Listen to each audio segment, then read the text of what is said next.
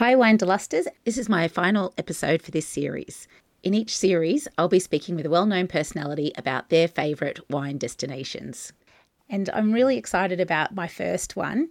This is a person I became friends with online before we met in real life, and now we've built up a really lovely friendship. She's an author of a book called The Joyful Frugalista, and she has a podcast of the same name. You might recognise her as a former columnist in the Telegraph Savvy Shopper column, and she's also a regular guest on Studio 10. She also has her flagship online course of Six Weeks to Abundance. So her name is Serina Bird. So she's very passionate about being frugal, but also having a really great, abundant lifestyle and being happy without spending lots of money. In addition to all of Serina's accomplishments, she's also very community minded. So it was really interesting to chat with her. Welcome to the Winederlust podcast. My name's Janine and I run a wine events business in Canberra. But my real passion is travel, and my bucket list is to travel to every wine region in the world. In this series, I'll be exploring some regional Aussie wine destinations. I'll give you some tips whether you're planning a romantic getaway, a girls' weekend, or you're dragging the kids along. Pour yourself a glass and let's get exploring. So I'm with Serina Bird, aka the Joyful Frugalista. So, Serina, tell me, out of this fabulous country of ours, where's one of your favourite wine regions that you like to visit that you could, would like to talk to us about today? That's a really hard call. and I say that because my lovely husband and I have an ambition of caravanning around Australia and visiting all the wine regions. Now, I know that sounds really strange as a frugalista, mm. right? But, uh, you know, I know that so many, especially the smaller uh, wineries, what they do is a labour of love. And, you know, I really love supporting that. And I also love tasting it in moderation. Um, and so that's an ambition of ours that um, he's working towards a goal of about two and a half years' time. We're still trying to work out how we would take the kids, for how long we might do it.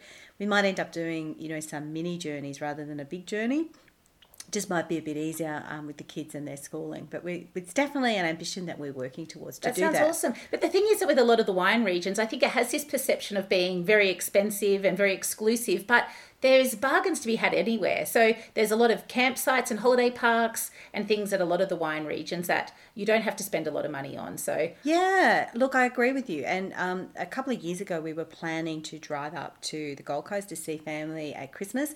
We didn't in the end because um, my husband had a heart attack oh, about a week before we were due to go. So that was planned. to cancel. That was the reason. But you know, we were looking at one point about um, uh, camping in Dubbo and going to the zoo. And there's right next to or near to the zoo, there's a winery that you can camp at. And, you know, the reviews are really great. And so you get that experience, don't you? That you can do something for the kids during the day, uh, visiting a zoo, which we sadly didn't get to do. It's still on our to do list. And then, you know, adults can do something for themselves at night. So. I'm all about that. Yep. Uh, keeping everybody happy. Something for mum and dad and something for the kids as well. Yeah, so. exactly. Um, and so we were talking before about all the wine regions we'd visited, and I don't think I've totally nailed everything, but I know you've probably got more than me. But I was sort of like, oh no, I don't really visit wine regions. And then I stopped and I thought, and I went, yeah, well, I have been to, you know, McLaren Vale and the Barossa and Hunter and Canberra region and Orange region and Stanthorpe and King Valley. Uh, That's quite a list. I'm trying to think what else there are. There's, I'm sure there's some more in Victoria. There's certainly a lot um, in Mornington Peninsula mm-hmm. that I really want to visit. I've got family there. Uh, and a few in Geelong region, I yep, think too. So, that's right. Uh, yeah, Yarra Valley, the Alpine region. Yeah, uh, uh, Melbourne's, uh, Victoria's full of them. Yeah, yeah. Uh, exactly. And we're not big drinkers, and it's kind of um, strange in a way speaking on wine to us because we're not. We don't have wine with a meal every night. But when we have friends over, it's really so lovely to be able to pull out a bottle of wine and say, well, we visited this winery and we just really loved it for these reasons. And you know it's going to be good because you've tasted it at the cellar door and you know what foods it goes with because you've had that discussion. Um, and it's yeah, it's just special. It really is. I completely agree. It brings back all those memories, but also you make sure guests feel very special that you're sharing that with them. Yeah, exactly. And it's completely different to look. I just you know got it on special and whatever was in the bargain bin, and I had no idea about it. I'm like, it might be fine. Like a lot of you know, mm. I think so much wine produced in Australia is amazing, but you know when you have that personal connection, it is quite different. So, which one would you like to talk about today? Well, I'm going to talk about the Canberra region because that's where I live and where you live as well. And I'm very passionate about supporting my local community as well. And Canberra has so many amazing wines that I think are really underrated. Yeah, I don't think um, the rest of the country knows. It's I think it's a little secret that I'm letting out of the bag about how wonderful the Canberra district is. I think um, compared to when I moved to Canberra in 2000 and now, there's now more awareness about Canberra being a foodie and a wine destination. That's really changed. I think Clonakilla winning, winning so many awards Yes. has really helped a little bit. But still, it is a secret how good it is and how accessible it is. Like when you think if you live in Sydney and you want to go to the Hunter, it's quite a trek. If you live in Adelaide and you want to go to the Barossa, like it's doable, but it's still. Yeah, it's a good hour. I mean, I know McLaren Vale's about 45 minutes or so, and Barossa would be a bit further. Yeah, and the Clare's further again, so mm-hmm. it's just a little bit further. But with Canberra, like you know, thirty minutes, twenty minutes, depending on where you live, and you're in wine country. Yeah, there's two wineries right on our doorstep. Like I rode my bike over to one the other day. close.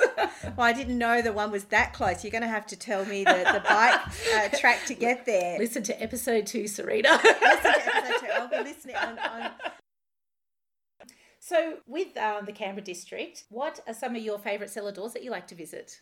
Oh, there's so many, and I was just thinking it's been a while since I visited some, and I'm really overdue because the whole district, as you know, has done it so tough during the bushfires.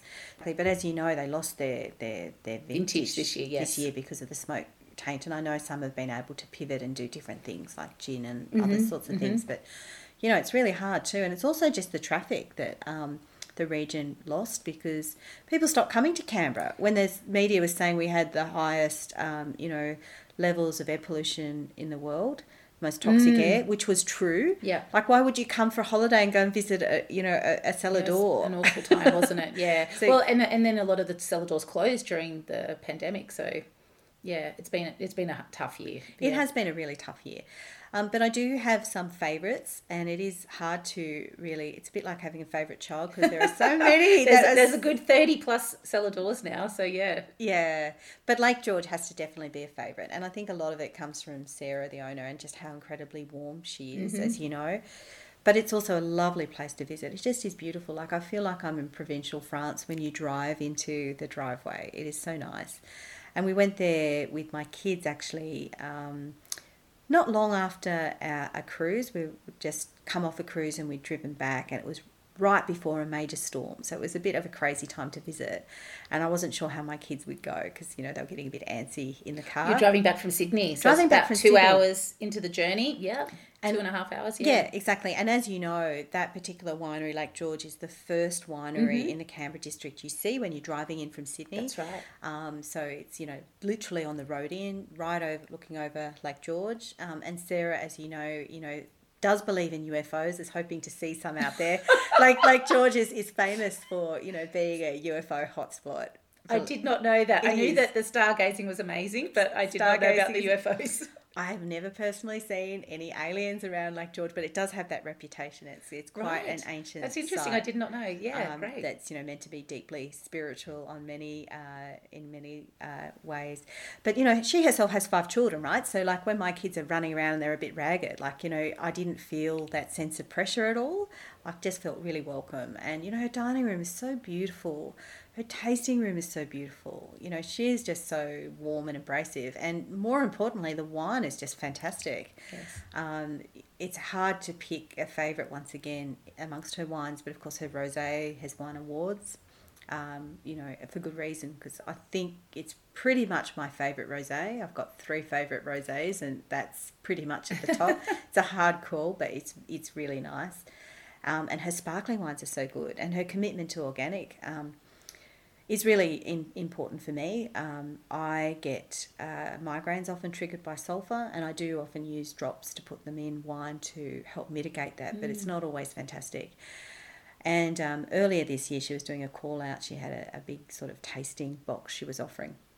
And I remember I said to my husband, I said, I'm done with crap wine. So uh, we had been gifted, you know, a cheap bottle of wine that I'd had earlier that week. Like I said before, we're not big drinkers, but, you know, we had, you know, a Yeah. glass we, we On the weekend. on the weekend. and it hadn't been a very high quality wine, and it had triggered a migraine headache. So I was out for two days after drinking that. no. And then I saw Sarah's, uh, you know, call out with her specific tasting pack, and I went, you know what? Life is too short to be drinking crap wine. Very true.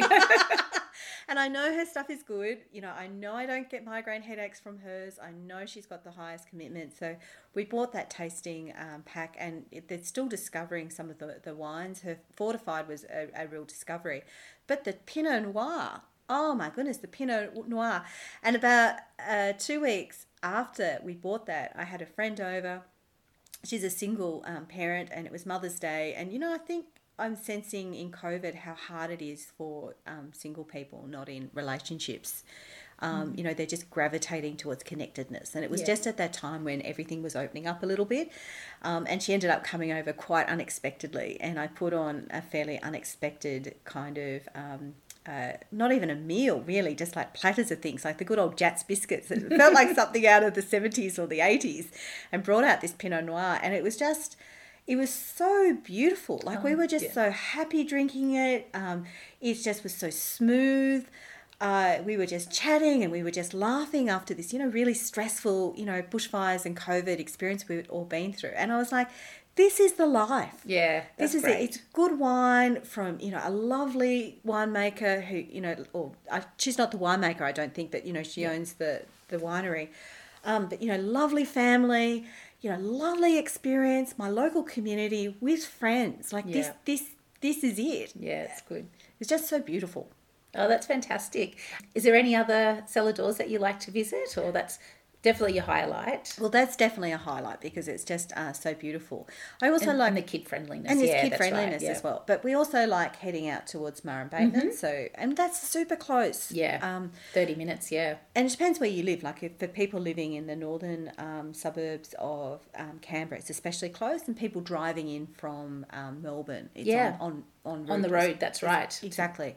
And the roads are being improved out there too, so it's getting closer and closer all the time. And there's so many little hidden gems um, out there.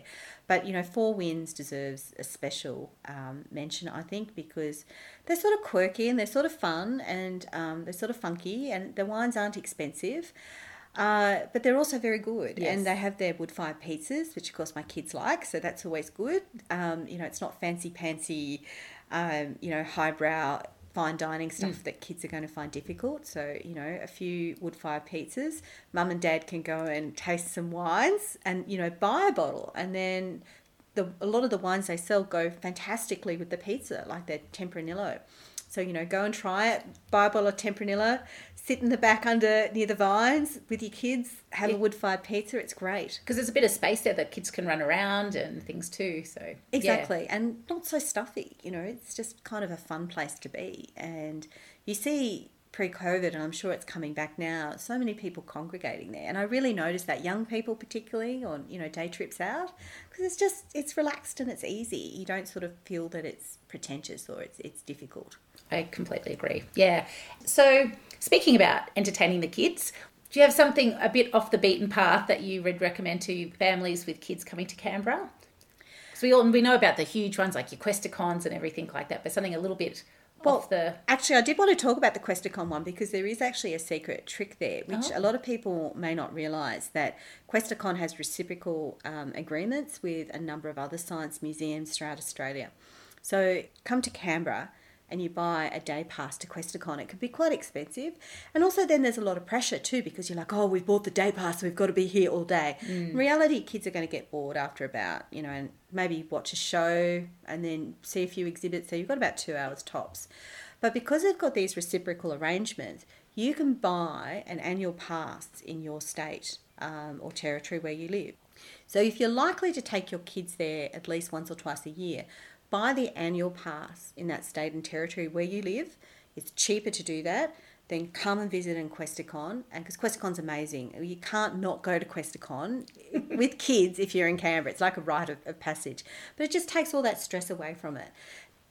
I think that's an excellent uh, frugalista tip there, Serina. Did you have any others that you wanted to share with us? Well, just the amazing parks that we have in Canberra. So we have so much outdoor space. It is really a very child friendly, kid friendly place to live. Now, I remember when I first moved here, it was often said somewhat, somewhat disparagingly, like, oh, Canberra, it's so boring. But if you have kids, if you have family, well, that's nice. But it actually is. It is actually fantastic. It's just so easy to navigate, and there are so many free parks and, and, and places to go to. So around the lake, and you would know this, there's the Boundless um, one, Yeah, that's which is, one. and that's particularly good too because it's for children of any kind of um, ability. It's been specifically designed to be disability friendly. Um, so you know, if and it, it, it's it's accessible to anyone basically, And all different age groups too. And yeah, it's great. Yeah. so that's a particularly good one.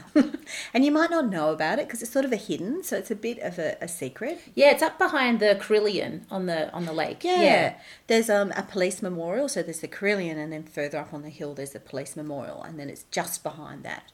So, you know, you have to look for it, but it's really, really, really good. And that one's called Boundless. Mm. Boundless. So that's a particularly good one. And then, of course, the Arboretum, which is pretty fantastic. Unfortunately, the parking up there is a bit expensive. You can try and game it and try and work out when the, the parking is less expensive, or you can carpool if you're going with more than one family. Um, but once you're there, it's totally free. And the. Um, except for the coffees and um, the other taxes like ice creams and things, which will. And yeah, kids will play at the pod for hours and hours and hours. Um, and then on the other side of the pod, there's a natural area that's great for kite flying. Wow, I didn't know that. Mm.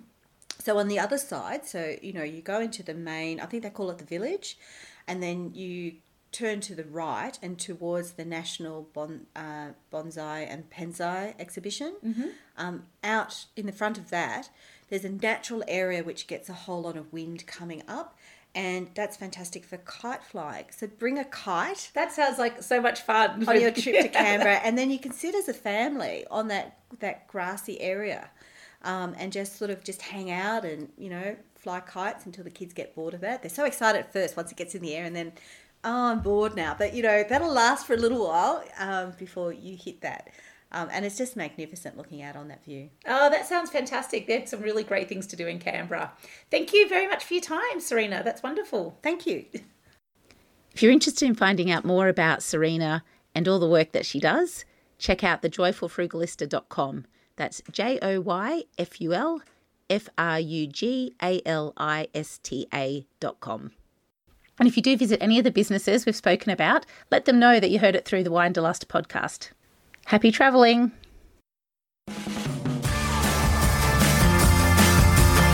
Thanks so much for listening. Subscribe now to get the next series and any bonus episodes as they drop. Go to winederlust.com.au for everything discussed today. You can also access wine selectors for more travel information and wine deals, and Booktopia, where I get all my travel and wine books from. Till next time, happy wine travel.